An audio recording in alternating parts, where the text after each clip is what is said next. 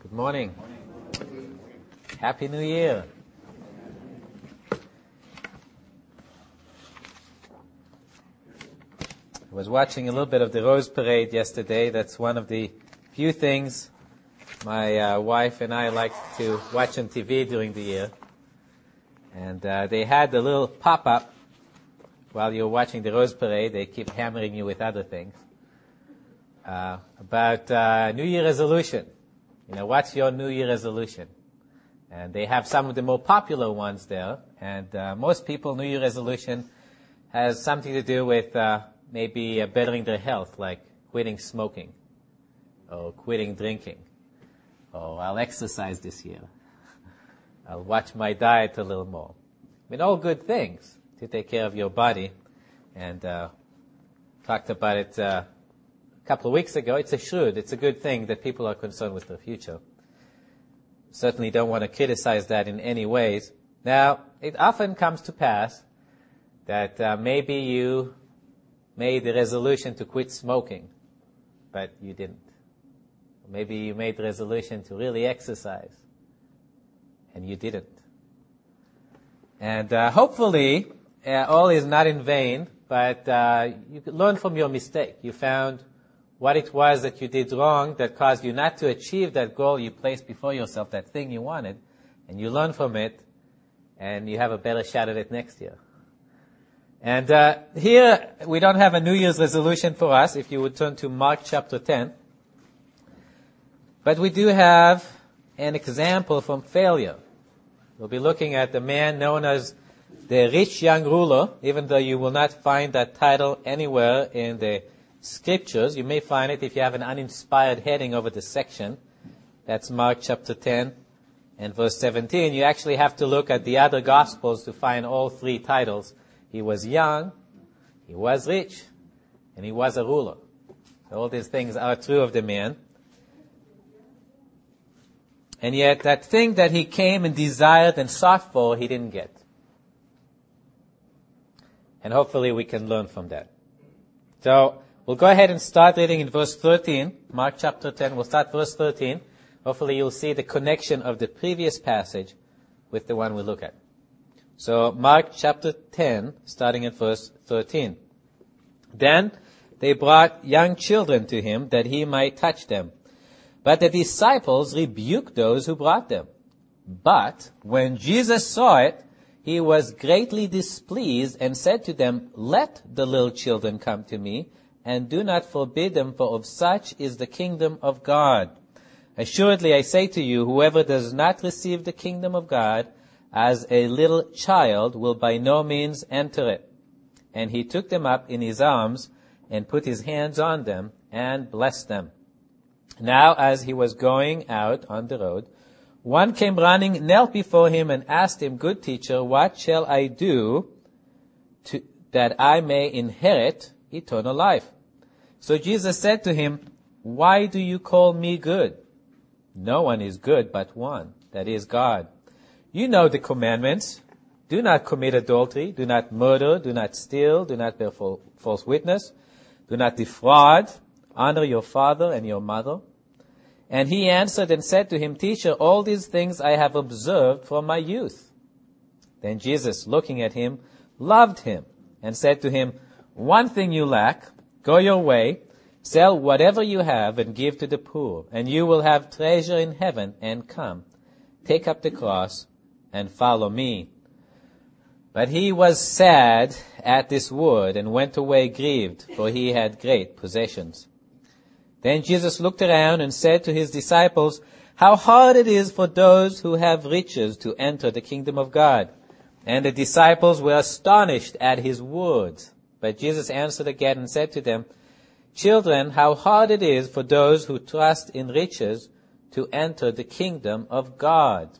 It is easier for a camel to go through the eye of a needle than for a rich man to enter the kingdom of God.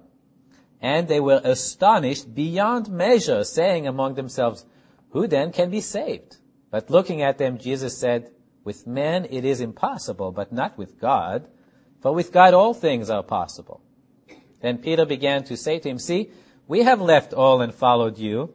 So Jesus answered and said, Assuredly I say to you, there is no one who has left house or brothers or sisters or father or mother or wife or children or lands for my sake and the gospel's, who shall not receive a hundredfold now in this time houses and brothers and sisters and mothers and children and in the age to come eternal life. But many who are first will be last and the last first. All right. So we have the rich young ruler. What is it that he wanted? Eternal life. Good. And uh, as we see, he turns away sad. So he doesn't get, at least not in this particular meeting with Jesus, he doesn't get what he was after. Why? Why does he not get it? That's the question we want to look at and think about today. Well, the key answer is actually in the previous section that I read, where people bring their children to Jesus and the disciples rebuke those people, tell them not to bring children. Jesus says, no, no, no, let the little ch- children come to me. And he, he gives the, the key to enter heaven, or at least one of the keys to enter heaven. The key, at least for this passage, said, Assuredly I say to you, whoever does not receive the kingdom of God as a little child will by no means enter it.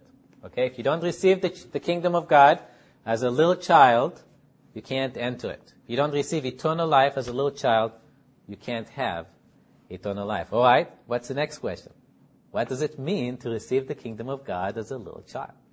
All right, if I had my boy here and uh, I had a cookie in my hand, I would say, Joey, here's a cookie. Joey would come happily, drop whatever he has, and take the cookie. Very, you know, happy, smiling, and walk away. Maybe he'll say thank you, but he'll just take it. Okay? If I were to offer you something you wanted, I wouldn't go for a cookie. Most of you may not want a cookie, especially after talking about New Year's resolution. But say I offered you a check, you know, a thousand dollars. What would you do? I had recently an experience. I needed something. Uh, I was, uh, my, my kids were getting bigger. You know how that goes. And I wanted to get the bigger beds for them. And, uh, because my house isn't that big, I really wanted to get, uh, what, what do you call those? A stackable? What? Bunk beds. Bunk beds, yeah, bunk beds. And, you know, I looked around a little bit and, you know, buying bunk beds can be kind of expensive. I was thinking, well, maybe somebody has an old bunk bed they'll give away. And I was, you know, asking around and Charlie found out I was asking around and he told somebody else I was asking around, someone who happened to have it. And that person said, oh yeah, I have, you know, bunk beds. I'll bring them to you. And, uh, you know, so that person very kindly brought him to my house. And, uh, you know, I was thinking, boy, such a nice thing. You know, I'll give him something. Okay, I, I tried to actually give him a check for, for a small amount of money, not as much as I would have to go to spend a new pair. And he said, no, you don't understand. It's a gift. It's a gift. And that is how God offers eternal life. It's a gift. We say the wages of, uh, the wages of sin is death, but the gift of God is eternal life through Jesus Christ our Lord. It's a gift. Because it's a gift, you can't pay for it. You can't earn it. And as people, unfortunately, we often try to do exactly that. We try to, in some way, uh, pay for it. My daughter asked me uh, about a week ago, I think we were driving back from LA, are there more people going to heaven or to hell? Are there more people going to heaven or are there more people going to hell? And I thought about it a little bit. And I said, well, the Bible says, you know, wide is the road that leads to destruction, and many there are that go that way. But narrow is the path that leads to eternal life, and there are few who go that way. So really, the Bible's answer is that, well, there's more people in hell. There's many. There's few people in heaven. There's less. The question is why? If God offers eternal life as a free gift, why are there more people in hell than in heaven? And uh, as I was thinking about it, I could think of three reasons why people may not go to heaven. Number one, it's possible that they haven't heard. It's possible that they don't know. When Jesus talked to the Samaritan uh, woman, he said this. He said, if you knew the gift of God and, and who it was who said to you, give me a drink, you would have asked him and he would have given you living water. Okay, if you knew. She didn't know yet at that point. Of course, it was Jesus' job to reveal it to her, and he was. He was revealing it to her and revealed it to the whole village, and many came to know him. But they didn't know until he came and told them. Some people don't go to heaven because they don't know God is offering the gift of eternal life. And that, by the way, is the Great Commission.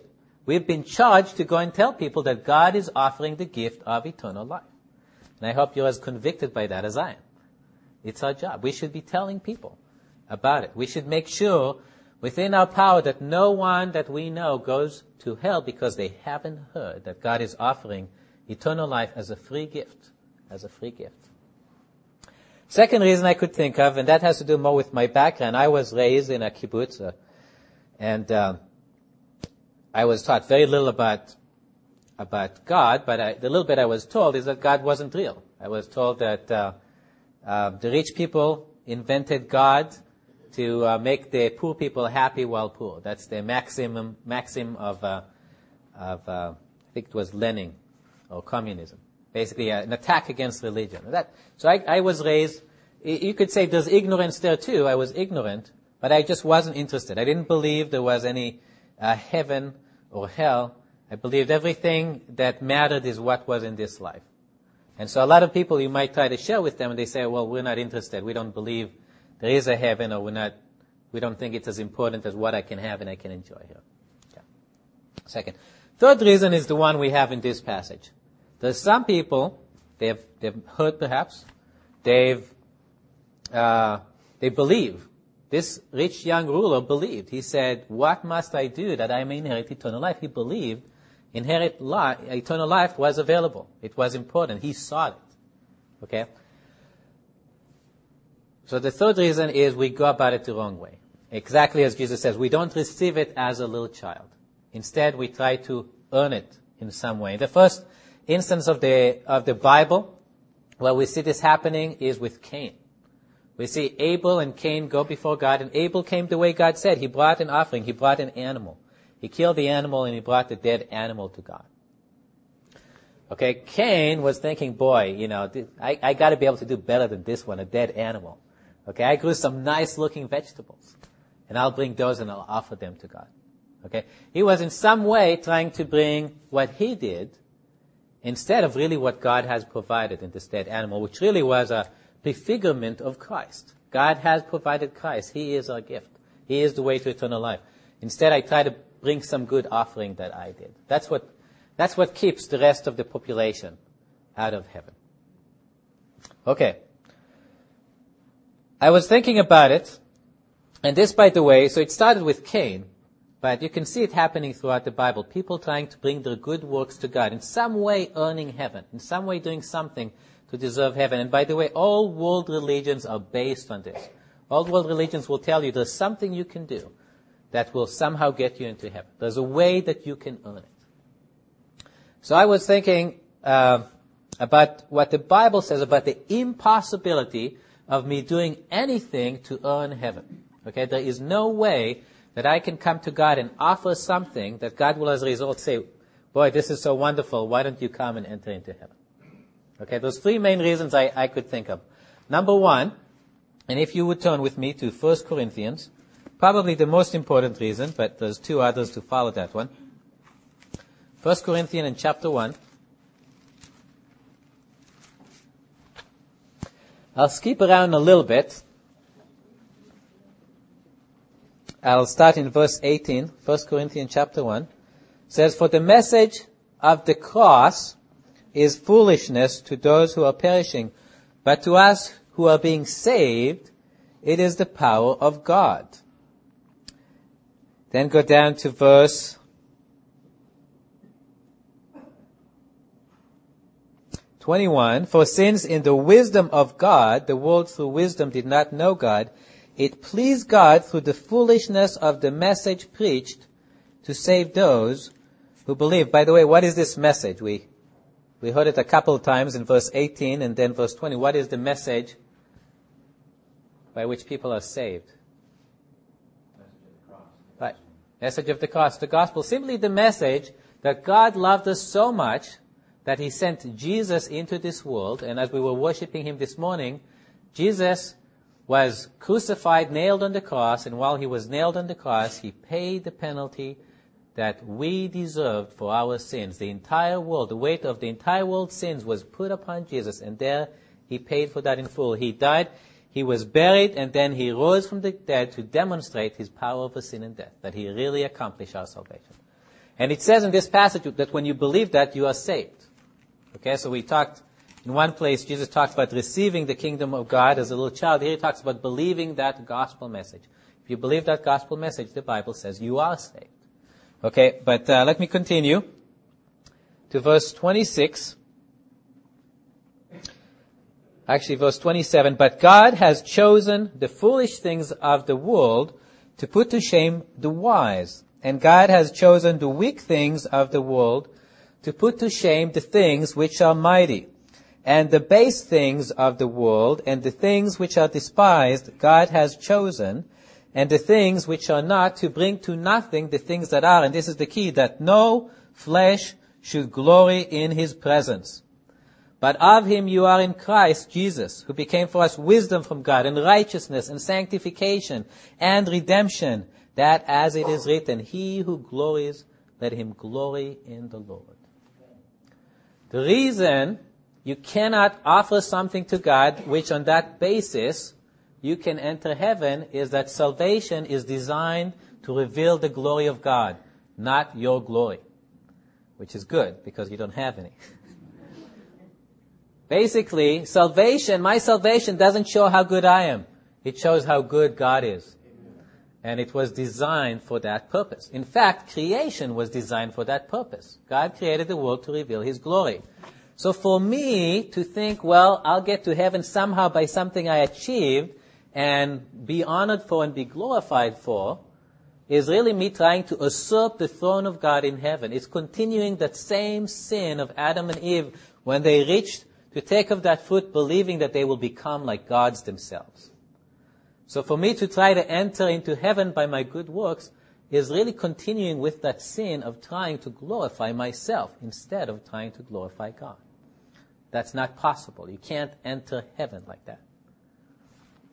The second reason, second reason of why we cannot enter uh, heaven by good works, doing something good. I mean, this this is good enough, but there's two other reasons I thought of. Second one was this: we recently studied in Romans, uh, and uh, we kind of finished, wrapped up the section of the gospel, the message of how we are saved, by this uh, really hymn of worship that Paul bursts into at the very end of it. I'll read from Romans 11, uh, starting at verse 33, or the depth of the riches both of the wisdom and knowledge of God, how unsearchable are his judgments and his ways past finding out. For who has known the mind of the Lord, or who has become his counselor, or who has first given to him, and it shall be repaid to him. For of him and through him and to him are all things, to whom be glory forever. Amen. The key was in verse 35, if you are there. Or who has first given to him and it shall be, it's asking the question. Who has first given something to God? Meaning at the beginning of your relationship with God, you start by giving something to God and as a result, God says, boy, this is wonderful. I'd like to reward this person for giving it to, to me. Somehow repay. The problem with that is it says this in uh, 1 Corinthians 4 7, for who makes you differ from another? And what do you have which you have not received. Okay, now if you indeed received it, why do you boast as if you had not received it? The point is, everything I have I received from God. It's not possible for me to offer anything to God which He hasn't already given to me. So I cannot earn anything. There's nothing I can give to God that will actually earn me favor with God because I'm just giving Him something He already given to me. Okay, there is nothing I can offer to God except what He already given to me. And unfortunately, by the time I try to offer it to him, it's already been corrupted by my sin. So I, I can't even try to please him with that. But there's nothing I can offer to God. The third reason of why I can't be saved by some good works that I, I do, and I know I'm going overboard with it, but uh, maybe you'll appreciate this this more. In, in Romans chapter 4, we covered this also. it says, therefore it is of faith, talking about salvation. Therefore salvation is of faith that it might be according to grace, so that the promise might be sure to all the seed, not only to those who are of the law, but also to those who are of the faith of Abraham, who is the father of us all. If there was some good work that was required for me to get to heaven, if God expected a certain standard of performance, not everyone will make it into heaven. Only those who could achieve it, only those who kept certain laws. Which means not everybody will be welcome into heaven. Well, that's not the case. God wants everyone into heaven. He's opened the door wide enough for everybody to enter in. And so, He requires nothing. He requires nothing. But if, if, if we had to do something to get us into heaven, we would thereby limit everybody else who couldn't do that same thing. And that's not God is. He is not, He is not willing that any should perish. Okay? He wants all to come to repentance and to have life. Alright, back to our passage in Mark. Mark chapter 10. Now let's take a look at this man that we call the rich young ruler.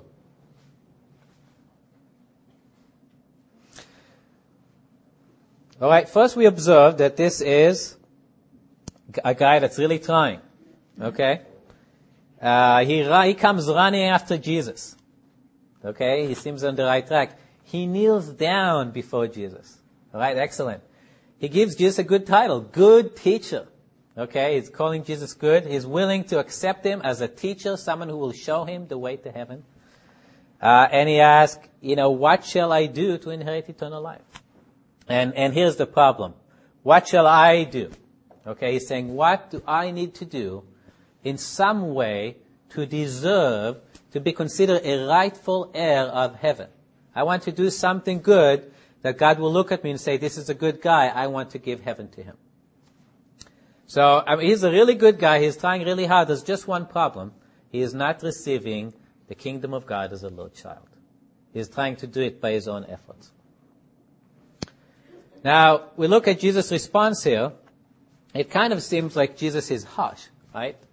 Uh, at the end, the man walks away sad. Why somebody who's trying so hard, Lord? You know, why are you turning him away in, in this manner? Well, the problem is, as long as this man thinks he can do it on his own, he's not going to receive the kingdom of God, right? Because you have to receive it as a little child. You have to give up on thinking that there's something you can do to earn heaven. And that's why Jesus is taking this man through these steps. Okay, the first step, Jesus says, why do you call me good? There is no one good but one, that is God. People make all kinds of things out of this verse. Some people say that Jesus wanted the man to recognize that he was God. And it's possible. It certainly is true that Jesus was God. Some heretics will attack it and say that Jesus is saying he is not God here, which of course is not true. But really the point that Jesus is after is he's trying to make this man think about being good. This man is calling Jesus good. This man was probably thinking that he was a pretty good guy. Proverbs says this, says, most men will proclaim everyone his own goodness, but a faithful man who can find? People think they're basically good. We just need a little bit of help. You know, Jesus just show us the way. You know, I'm basically a good guy. I know I'm not perfect, and there's probably one little thing I'm missing. Just show me what that little thing is, and I'll do it so I can be in heaven. Okay? We start on wrong premises when we think we're standing before God as basically good people that just need to do something small. And that's what Jesus is doing. He's trying to disabuse him of that notion. Look, you're not good. There's only one good, and that is God. Okay? uh, if you would turn with me uh, briefly to Romans chapter 3.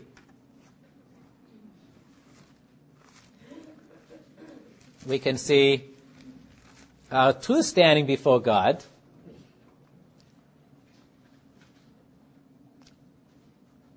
A true standing before God, uh, starting at verse 9, Romans 3 verse 9, what then are we better than they?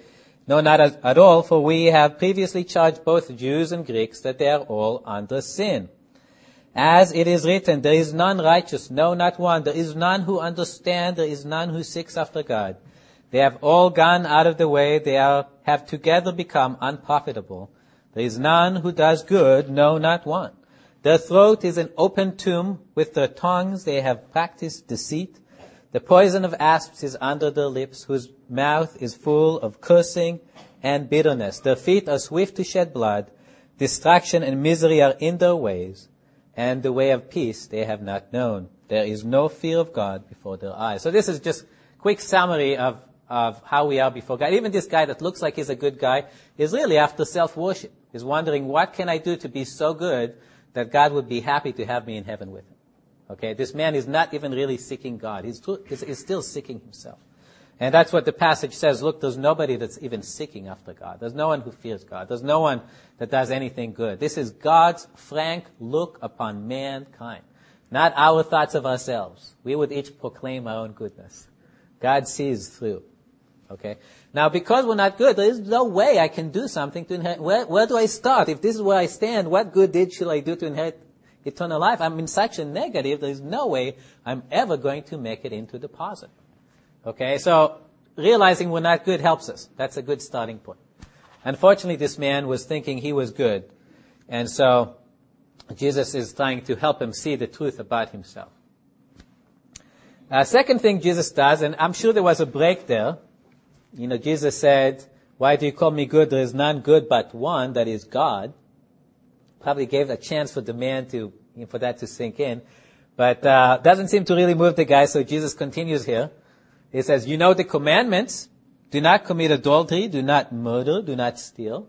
Do not bear false witness. Do not defraud. Honor your father and your mother. So next thing Jesus does is he gives him a list of commandments. Why? Is Jesus saying, go and keep this one and this one and this one and then you'll enter eternal life? Well, Jesus is trying to wake him up to the reality about himself. God is very clear about the purpose of the law. He didn't give us the law so that we will, as basically good people, know a few good things to do that will get us into heaven. He gave us the law to show us that we're basically bad people who will never ever make it on our own. And the summary is in the next verses in Romans. You noticed I judiciously stopped at verse 18. If we continue to verse 19, now we know that whatever the law says, it says to those who are under the law, that every mouth may be stopped and the and all the world may become guilty before God. Therefore, by the deeds of the law, no flesh will be justified in his sight, for by the law is the knowledge of sin. It's very clear. You don't get to heaven by law keeping. Nobody will be justified before God by keeping the law because we're basically bad people who fail miserably at every law we try to keep. So God gave us the law to really show us the truth about ourselves. And, uh, you know, Charlie and others remember we, we used to do it at the Zucchini Festival. We would uh, put a big sign above our booth, say, are you good enough to, to go to heaven? And we had some takers, some people who said, right, I don't want to find out if I'm good enough. And of course, most people thought they were. I can't remember if we started with a question of, well, do you think you are? And I think most people, probably 80, 90% said, yeah, yeah, I'm a pretty good guy. I don't do this, I don't do that. And uh, then we would hit them with the law. Now, uh, when Jesus does it with this person, uh, it doesn't. He doesn't get very far. It says, uh, "The man answered him and said, Teacher, all these things I have kept from my youth." So this guy, in spite of Jesus telling, giving him the law, he said, "Oh yeah, I've been keeping that since my youth." In in a Jewish tradition, uh, you only become accountable after your bar mitzvah when you're 13. Literally, bar mitzvah becomes son of the law. So up to the age 13, you can sin as much as you want. Once you become 13, you have to be good from that point on. Okay? So that's probably what it means. All these things I've kept from my youth. You know, since my bar mitzvah and I became obligated to keep these laws, I've been carefully keeping these laws. Now, what we would do in a case like this is we would start going very carefully through the law. Well, have you thought about it? Do not lie. Have you ever told a lie? You know, how about the little white one? Okay. How about steal? Have you ever stolen anything? You know, maybe walked away from someone with a pencil that wasn't yours. I mean, there's, there's many, many ways that, that we break the law. Uh, Jesus doesn't do it. He, he has a more effective way to get through to this guy. He, that's, that's really where he says here next. Um, and, and I want us to notice it says Jesus looking at him loved him. So Jesus is saying it out of love. He's trying to help the guy. Okay? The guy is never going to make it to heaven as long as he thinks he's good enough and there's something he can do to get there. So Jesus is doing it out of love, even though the man is walking away sad afterward. Jesus says, one thing you lack, go your way, sell whatever you have, and give to the poor, and you will have treasure in heaven, and come, take up the cross and follow me. It's interesting, I, I had a chance to share this, this with my dad about a week ago. I was down in LA for uh, Christmas, and my dad is an unbeliever, and uh, typically hostile to the gospel, but occasionally I have a chance to talk to him in this case, I mentioned I'm, I'm, I'll be preaching the following week at church. And so he wanted to know what about. They said, well, this man that came to Jesus and asked this, and Jesus said this. And, you know, my dad was willing to listen up to this point. And uh, when, when Jesus says this to this man, one thing you lack, go your way, sell whatever you have and give to the poor, and you will have treasure in heaven and come, take up the cross and follow me. My, my dad became very indignant. He was saying, what Jesus is asking this man is very unreasonable. And uh, it says the truth about us because we think we can be good enough somehow and make it into heaven.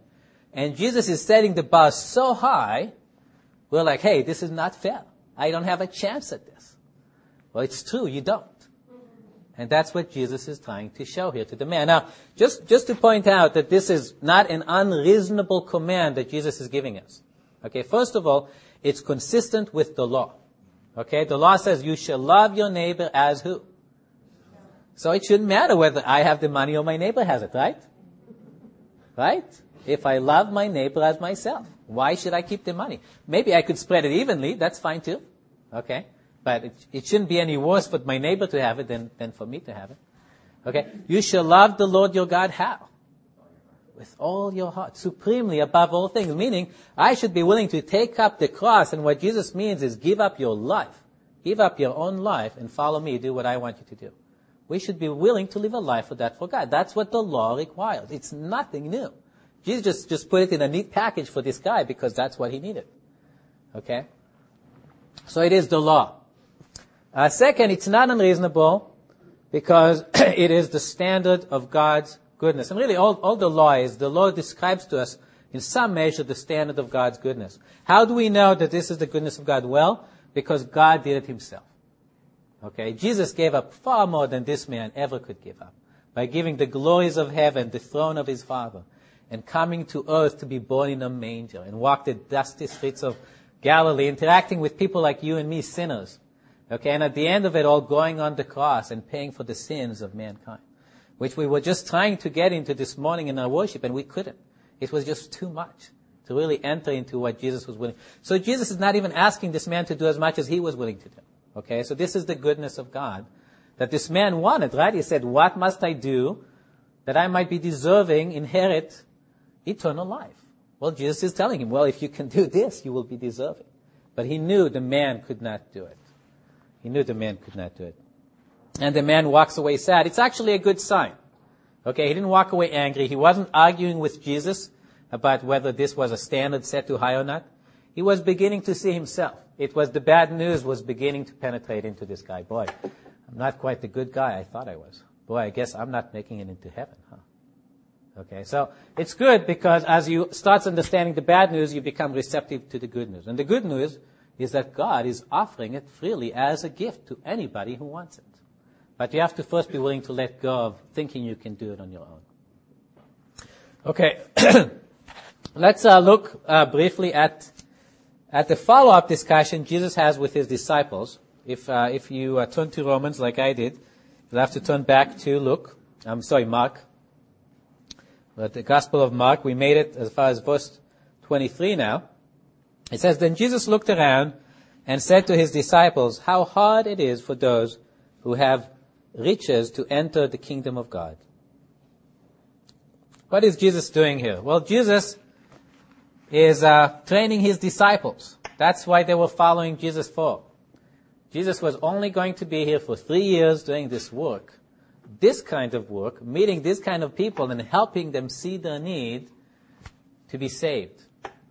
And these are the guys who will have to pick up the pieces. When Jesus is gone, they'll have to do it on their own. So Jesus is really turning to them and trying to help them see what this guy was going through. The fact that you had to bring this guy to nothing before this guy would be able to enter eternal life. It's a hard work to bring people to the point where they realize there's nothing they can do to save themselves. Okay, so Jesus is doing training work for the disciples. How hard it is for those who have riches to enter the kingdom of God. Disciples were astonished at his words, but Jesus answered again and said to them, Children, how hard it is for those who trust in riches to enter the kingdom of God. It is easier for a camel to go through the eye of a needle than for a rich man to enter the kingdom of God. Why? Why is it so hard for a rich man? Well, we know from what follows later on, it's impossible for any of us to enter on our own into the kingdom of God. Uh, a rich person is not a bigger sinner than the rest of us. Okay? The problem is, it's not that they have riches, is that they trust in them. We read this verse, I believe, last week, or sorry, two weeks ago. This was a exhortation of Paul to Timothy. He said, command those who are rich in this present age not to be haughty, nor to trust in uncertain riches, but in the living God, who gives us richly all things to enjoy. So wealth tends to make us proud, and it tends to make us trust in it and think there's something we can do. A poor person often comes to the end of himself and realizes there's nothing he can do. A rich person, well, you know, he can always pull out another check out of his pocket and solve the problem. So he thinks that he can fix things himself. A rich person is more likely to think that, you know, there's something good I can do. Okay, I, I can do lots of stuff. So really, the problem isn't that the rich man is a bigger sinner. Rich people have a harder time realizing that there's nothing they can do to enter eternal life. And that's, and that's where the illustration of the camel comes from. You basically have to give up, take off this idea of yourself being somehow good enough or being able to somehow do something good enough to make it into, into eternal life. You have to take it all off and realize you're nothing. I'm nothing, but God, praise His name, is giving it to me as a free gift. You have to take it all off to enter. Now,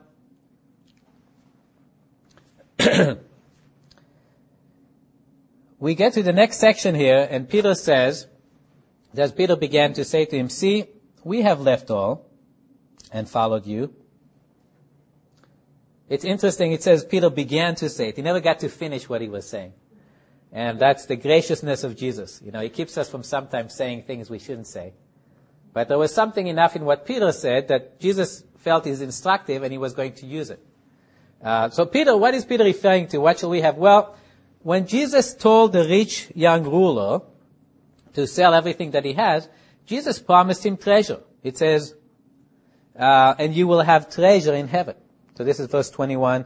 Go and sell whatever you have and give to the poor and you will have treasure in heaven. So Jesus promises the man treasure. now, we know rewards isn't something that we know salvation isn't something that comes to us by, as a result of something we do or earn, but rewards are. God wants to give things, okay? He delights to give. And he would, he would have been happy to give to the rich young ruler treasure in heaven. It's not just to the rich young ruler, it's for everyone. Okay? But Peter is concerned because he just heard about the rich young ruler. Well, this man was going to give a lot of riches, so he was going to get treasure. Well, I didn't have maybe, maybe as many riches to give up. What will I get? He's concerned. And it's not bad. In fact, God says we're not shrewd when we don't think about eternity and the rewards of heaven. So, it's not bad what Peter is thinking about. But we see here two, two main things that I, I want us to capture. Number one, even though we don't get to heaven by giving, you know, going and selling what we have, uh, and giving to the poor and following Jesus, that's not how you get to heaven. It is the real experience of those that are saved.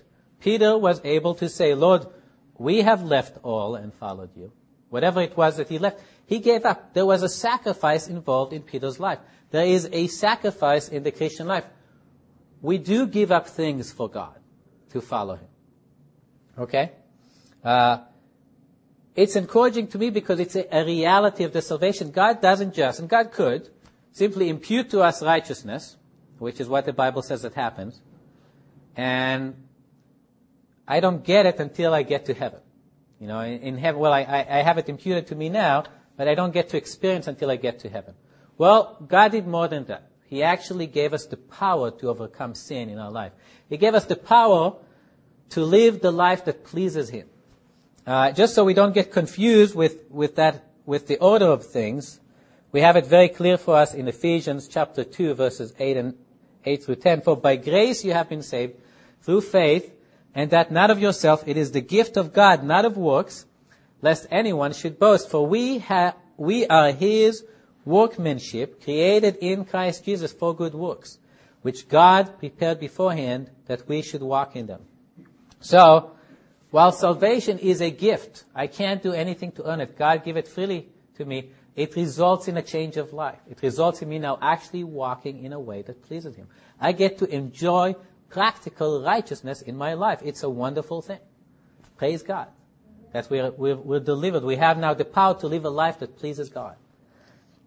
The second thing we see here, so that's the first thing, is that nobody who gives up anything for the sake of God will regret it. Okay? And that's what Jesus assures Peter in verses 29 through 30. Assuredly I say to you, there is no one who has left house or brothers or sisters or fathers or mother or wife or children or lands for my sake and the gospel's who shall not receive a hundredfold now in this in this time, houses and brothers and sisters and mothers and children and lands with persecutions, and in the age to come, eternal life. I may give up something in my life. Uh, haven't had too many experiences of, of giving up all things, but uh, I did struggle after I graduated from school. I, I went to graduate school at Berkeley. Um, I had more or less a job offer coming straight out of school. The problem is it was in Silicon Valley, and at the time I lived in San Leandro. I think the church was meeting also San Leandro at the time, or maybe Hayward. And uh, Silicon Valley was a, would have been a very long commute for me. And so I felt that's not God's will. God doesn't want me to be driving an hour each way uh, to get to work. That's two hours out of each day that I'm losing as a potential service for the Lord. Now, that was what the Lord laid on my heart. I, you know, uh, the Lord may have different things He wants people to give up. In my case, it was giving up this job. This job that would have been perfect for me based on my education. And instead, I had to go looking for another job. And it was right around the last major recession. I don't know if you remember 2002, 2001. And, uh, you know, I had a really hard time finding a job. And yet I, I I had to stay there, waiting on the Lord to provide. It was, in a sense, uh, giving up something that was in my hand and instead trusting the Lord to fill it. And the Lord did. Uh, six months later, I had a job, and that job led to another job, the job I am now. And interestingly, just a month ago, that a contact from that company that offered me a job before called and basically said, "Hey, we're offering, you know, we're hiring for these kinds of positions. Why don't you come interview?" And I thought, well, that sounds good. Actually, at this time, I, I moved to Fremont, so now Silicon Valley is not as far. Uh, so I was willing to consider it, and so I went to be interviewed. And uh, the job is still attractive from a worldly point of view. It would be a better career. You know, it would be more money, uh, more prestige somehow in the world. But after going to the interview, I was, you know, scratching my head and like, I'm not sure I want this job. Yes, it has more in the way the world has to offer, but I would suffer. My real quality of life will suffer. It's still a job that demands a lot of hours, uh, has more competition. The job I have right now, in many ways, is very cushy.